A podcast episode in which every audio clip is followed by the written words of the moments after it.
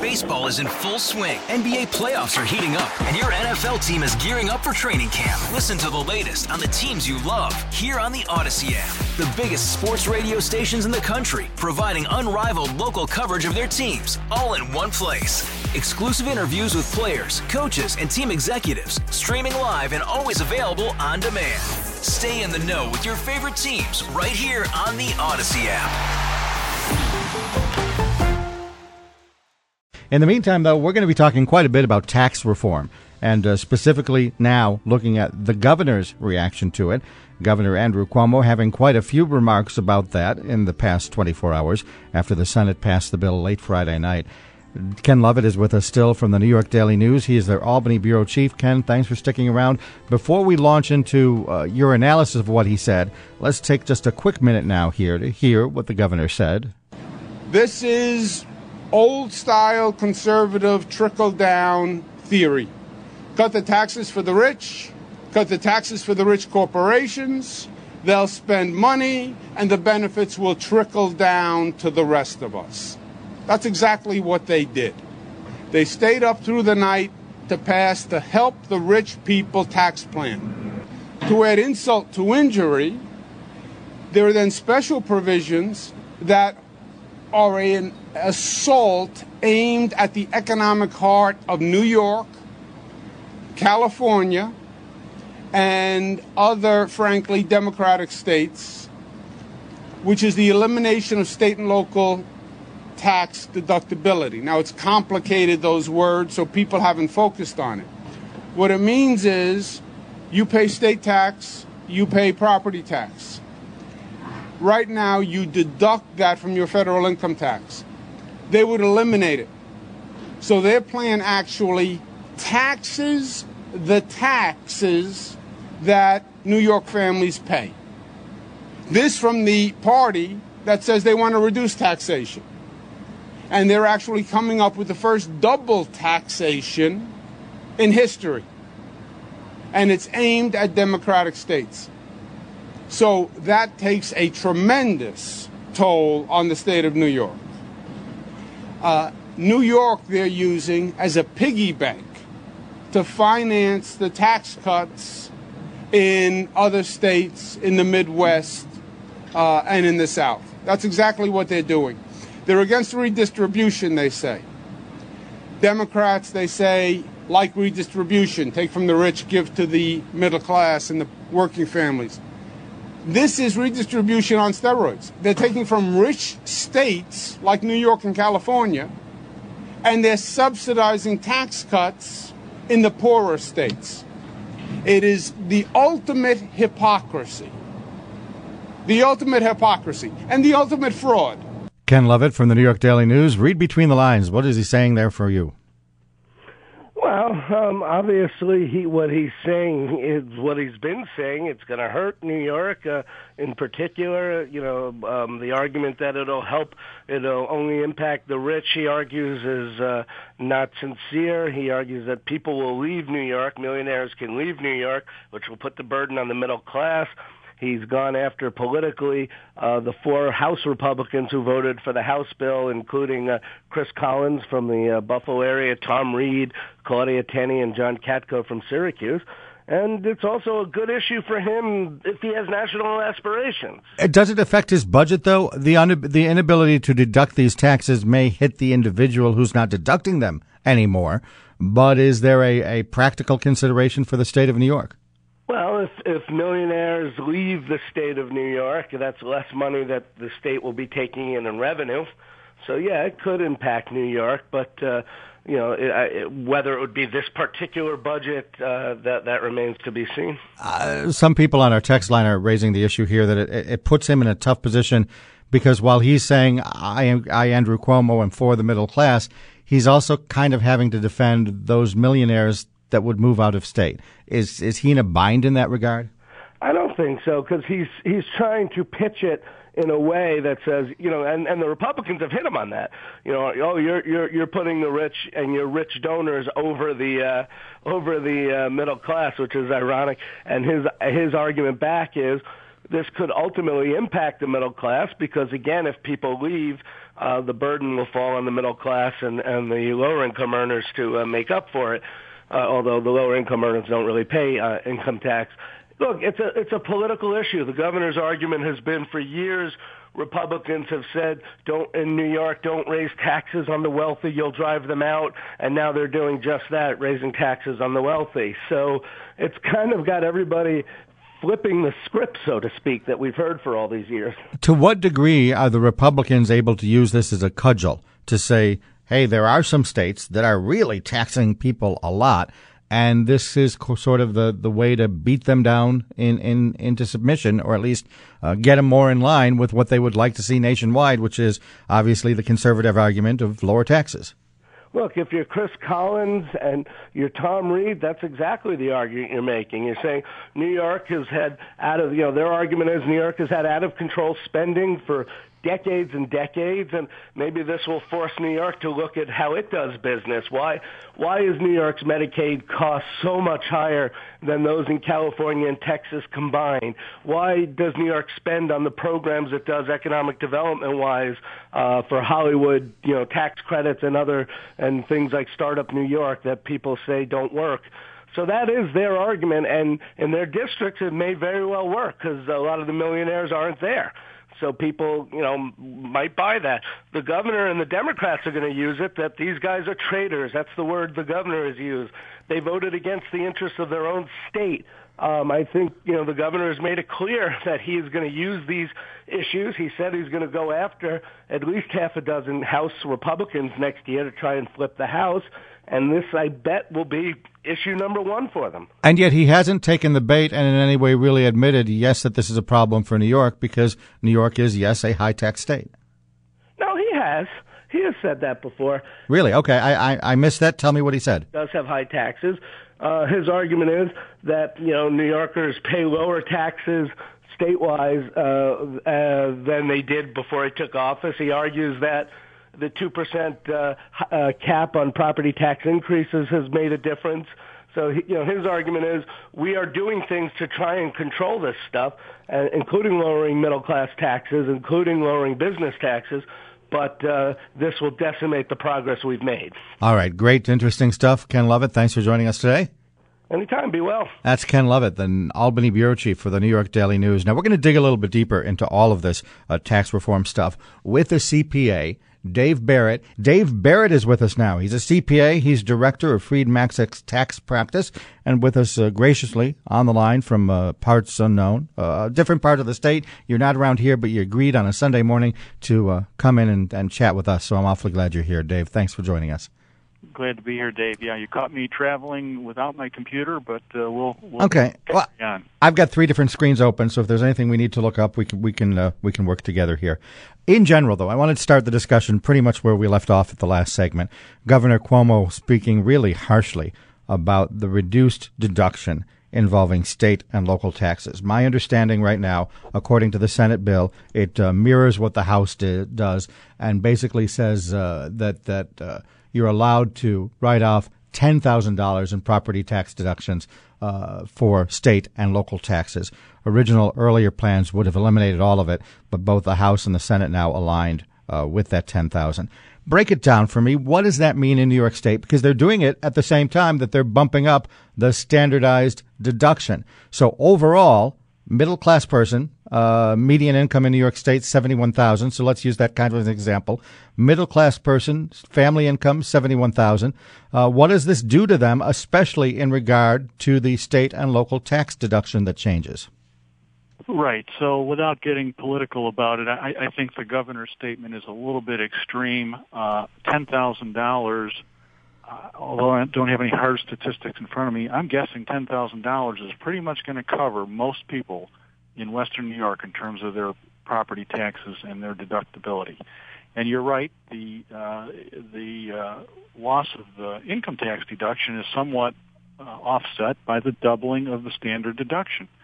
Again, most people in uh, Western New York are not itemizing their deductions to begin with, even with full income tax and property tax deductions. So. Uh, I think it's a, a little bit extreme. The, the other tempering factor is the for middle and many middle and upper income taxpayers, they are paying, in my experience, what's known as the alternative minimum tax.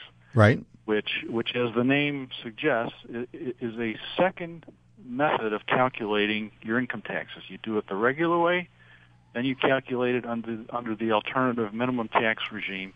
Whatever produces the higher result is the one you pay. When you calculate the AMT, the alternative tax, you don't get the benefit of the state tax deduction. So so many of the clients that I work with aren't aren't benefiting from their state and local tax deduction anyways. All right. Now you also lo- work with a lot of clients that are small businesses and maybe even larger ones. What kind of impact do you see for them? Well, this uh, although this may not be the most interesting topic for your listeners, the big news. Ah, let's bore them. I'd rather be deep and boring. Let's go. Yeah, yeah. the the the big news really in the tax uh, legislation uh, are the changes on the corporate side. The reduction of the maximum corporate rate from 35 to 20 is is very substantial. Uh, liberalized uh, expensing rules going forward for asset purchases, uh, changes to the way that uh, pass-through entities are going to be taxed you know, mo- most of the businesses on the S&P 500 are regular corporations. They'll benefit from the 20% rate. Most businesses, period, are, are family-owned or closely owned businesses that currently operate in pass-through format, which means that their profits or losses end up on the individual returns of their owners. And so the individual rates are going to be significantly higher than corporate rates if corporate rates go down to 20 and so there there needed to be a mechanism to uh, get some benefit over to those entities that are operating as pass-through entities. And again, that is most business today. I know you said you don't want to be political, but does the fact that you just said the most significant changes are on the corporate side, does that help or hurt those who say uh, it's all for the corporate entities, it's not for the middle class? Uh, you know, you you can come at that a couple different ways. Uh, the uh, the S and P 500 companies that are going to benefit from this are owned not by by families necessarily, but they're owned by my 401k, your 401k, to the extent that their value is enhanced by paying less corporate income tax, and that's what's going to happen it's already happened uh, in anticipation of the changes. Uh, you know, folks who are saving for retirement in these kind of vehicles are going to benefit from that. So trickle down, you're saying, is more than just companies maybe raising employees' wages or investing in the local plant, the local factory, whatever.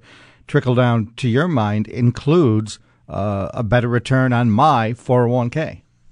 I, I, I, that's really trickling it down, but I think that's going to happen. I think it'll be interesting to watch what happens with market valuations on Monday after all this.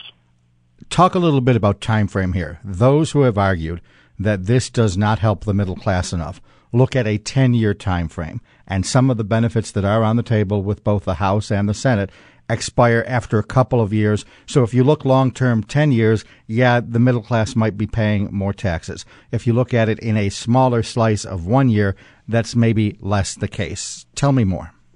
So I've been at this now for over 40 years. I would tell you that to try to predict what the tax law and economy looks like 10 years from now is, is you're, you're on a very slippery slope. I think you know there'll be another presidential election. There could be a new administration. Who knows what what uh, what ten years out is going to look like? I think you got to deal with what's in front of you now, and position yourself as best as possible. And you know, understand that uh, this is not over yet. Okay, there are significant differences, uh, at least seven or eight that I've identified, that still need to be reconciled through a joint uh, congressional committee uh, procedure known as conference uh, between the House and Senate bill. And so some of these things uh, are, are not yet uh, set. And some of them, uh, you know, they're going to need to either choose one of the versions, the House or the Senate, or they're going to need to reach a compromise, or they may fool around with effective dates. But uh, this has still got a, a process to go through uh, on uh, eight, nine significant items that are not yet set set in stone by any means. Do any of those eight or nine change the scorecard? Uh, again, I, I, hate to put it in the political context, but you always hear people debating, oh, this is great for corporations, it's going to hurt the little guy. Or no, uh, someone like Chris Collins says 90% of Erie County taxpayers will see some sort of benefit from this.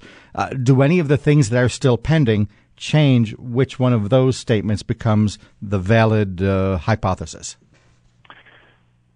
Yeah, I, I think that you know everybody has their own individual tax properties, so so the impact of this will be very fact specific.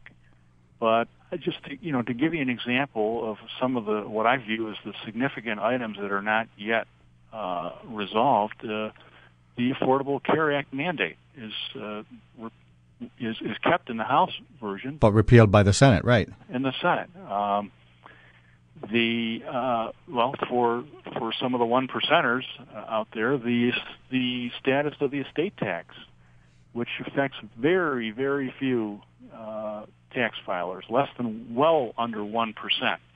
But those that it does affect, it's a big deal, and the Senate version would uh, would simply increase the exemption that exists now whereas the House version would completely repeal the estate tax. If you're one of the few folks that are impacted by that, and, and I work with some of those folks, that's huge. And I imagine, too, as they tinker on things like that, okay, let's say we decide to eliminate the estate tax, then if they're wanting to be revenue neutral, the, they would have to change a whole bunch of other things, too, no? Uh, well. Or do we just look at uh, adding on to the deficit? Yeah, uh, you know, so uh, yeah, there could be some some horse trading like that. Uh, uh, you know, one that uh, has much broader impact, and I mentioned I alluded to it earlier, is the alternative minimum tax. The House version of the bill would repeal the AMT, whereas uh, the Senate keeps it, and that affects a lot of folks. Dave Barrett is with us. He's a CPA with Freed Maxick. He's one of the directors of their tax practice. If you'd like to uh, chime in and ask a question or two, we'd love to have you aboard. We have about uh, 10 or 11 more minutes to do that. 803 0930 is the number. Dave, before we take our break and then move on to those phone calls, can you bottom line it for me? Uh, is the average person, and again, I guess I use average uh, based on family uh, median income in New York State, 71,000. Is the average guy going to benefit from this? Be hurt by this, or do we just not know yet? Yeah, I, don't think we know yet. I've run some scenarios, just just a couple on my own, and I am coming up with tax reduction. But again, as I suggested earlier, everybody's got their own circumstances.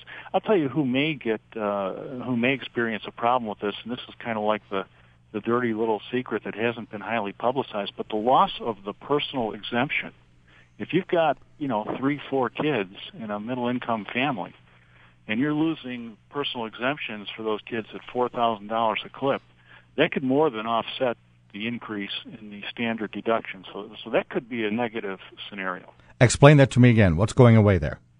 So, so along with your standard deduction, the standard goes up to uh, 24. To, what's that? I'm sorry. Twenty-four thousand for a married couple, if I've got my number right. Okay. But personal exemptions are going to be repealed. So if that married couple has, uh, you know, three three kids, uh, and then those exemptions currently are worth a little over four thousand dollars each. Uh, their increase in the standard deduction is uh, yeah, twelve versus ten, a two thousand dollar loss theoretically. Okay. When we come back from our break, we'll take a couple of phone calls and, and try to get more specific examples on the table. What would this mean to you? We're going to try and sort it out with Dave Barrett. He's a CPA with Freed Maxick. More to come. It's Hardline on News Radio 930 WBEN. It's Hardline on News Radio 930 WBEN. This is Dave Debo. CPA Dave Barrett is here from Freed Maxick. He's one of the directors of their tax practice. We are talking about tax reform. What do the changes mean to you? What will it mean to the middle class? What will it mean to the high earners? He seems, and Dave, I don't want to uh, put words in your mouth here, but for the sake of recap, you seem to be saying that there are some benefits for the middle class, depending on individual circumstances, but you do see some benefits there for the corporate interests or the higher earners. Have I summarized it correctly? Uh, exactly, yes. Yes. All right. Then with that, let's launch into some phone calls and get even more specific examples, see how it affects you. Ron in Williamsville, you're up now. Good morning. Good morning, Dave and Dave. How are you guys today? Great. Glad you're here. Thank you. I just wanted to uh, say that um, I think there's going to be negative impact on a lot more taxpayers than uh, some may realize. I'm um, 72. I'm retired. Um, my income is just around $100,000 a year, but uh, my itemized deductions are over $30,000 because of property taxes and state income tax. And losing these uh, deductions is going to cost me thousands of dollars. All right, Dave, jump in.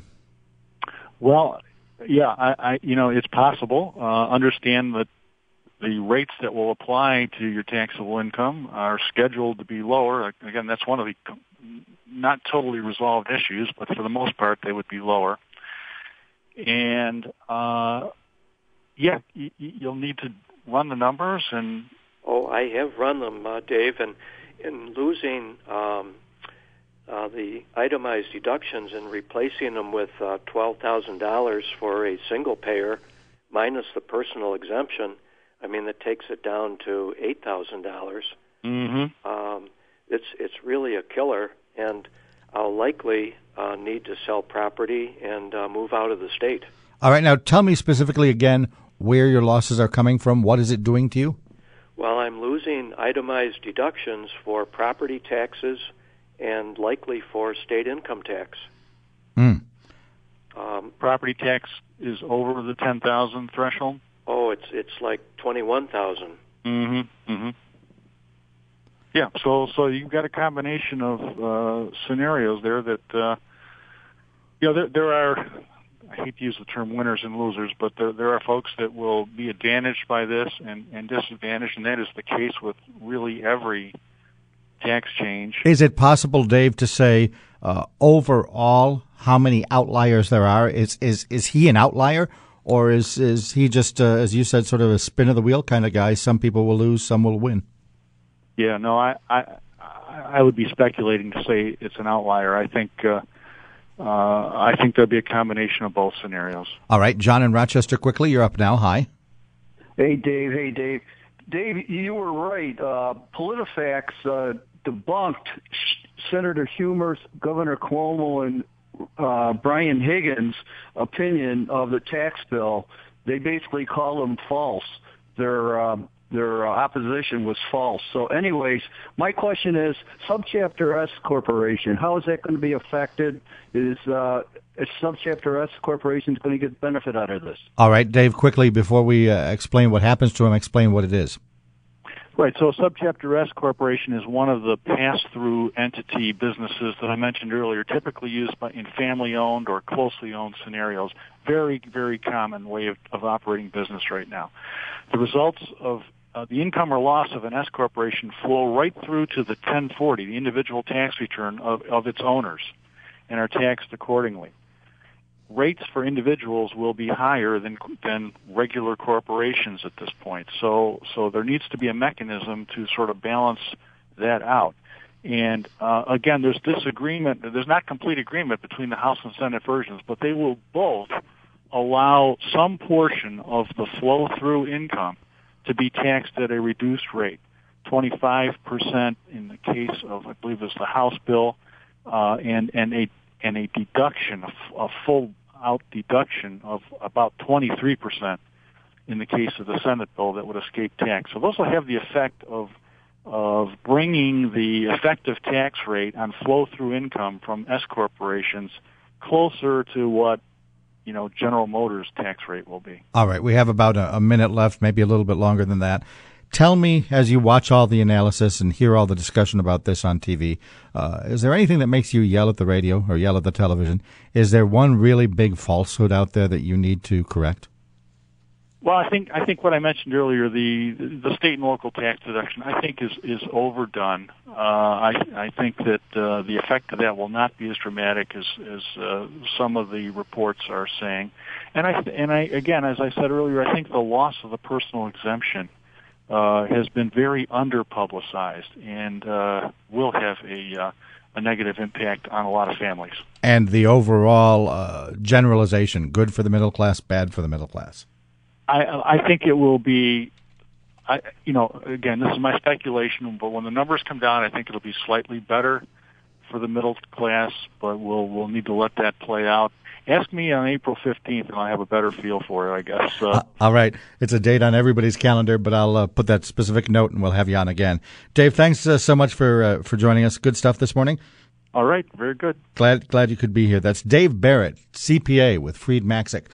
Hey, Rob Bradford here. I have set out on a mission with my good friends at FanDuel to prove what I have known for some time baseball isn't boring. Now I have a daily podcast to prove it with some of the most notable people in the baseball world, screaming baseball isn't boring from the mountaintops or at least agreeing to come on our show. Players, managers, GMs, and yes, even the commissioner of baseball, Rob Manfred. It has been a constant wave of baseball's most powerful voices. So join the revolution, subscribe, and soak in Baseball Isn't Boring. Listen on your Odyssey app or wherever you get your podcast. You'll be glad you did.